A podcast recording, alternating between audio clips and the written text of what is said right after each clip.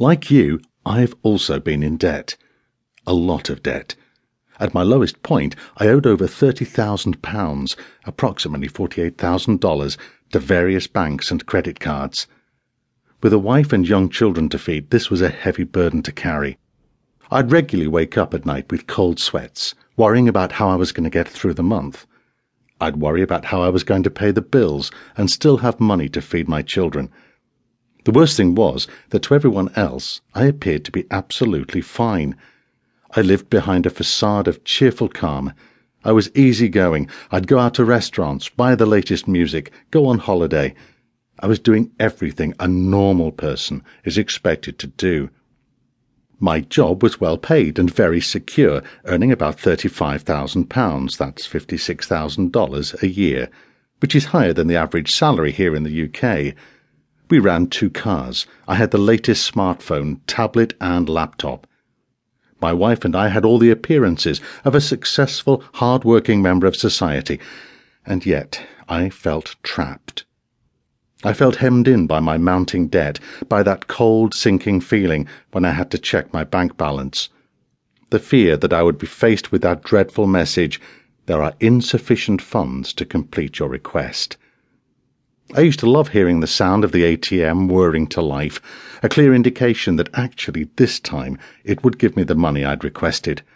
The relief was always short lived, though, quickly replaced by the guilt of knowing that I couldn't really afford to spend that money that I really should have made some sandwiches at home rather than buying lunch out. Again.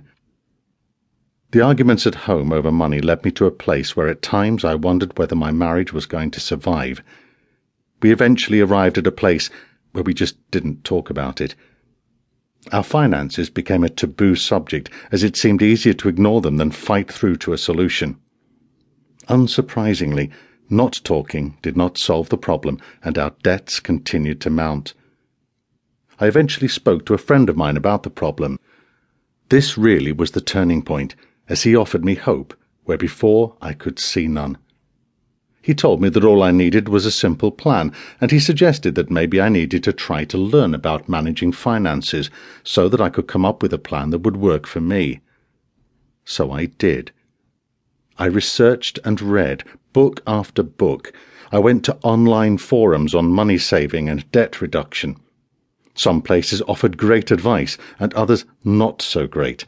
I would never recommend stoozing, that is, flipping 0% credit cards to make money to pay off debt.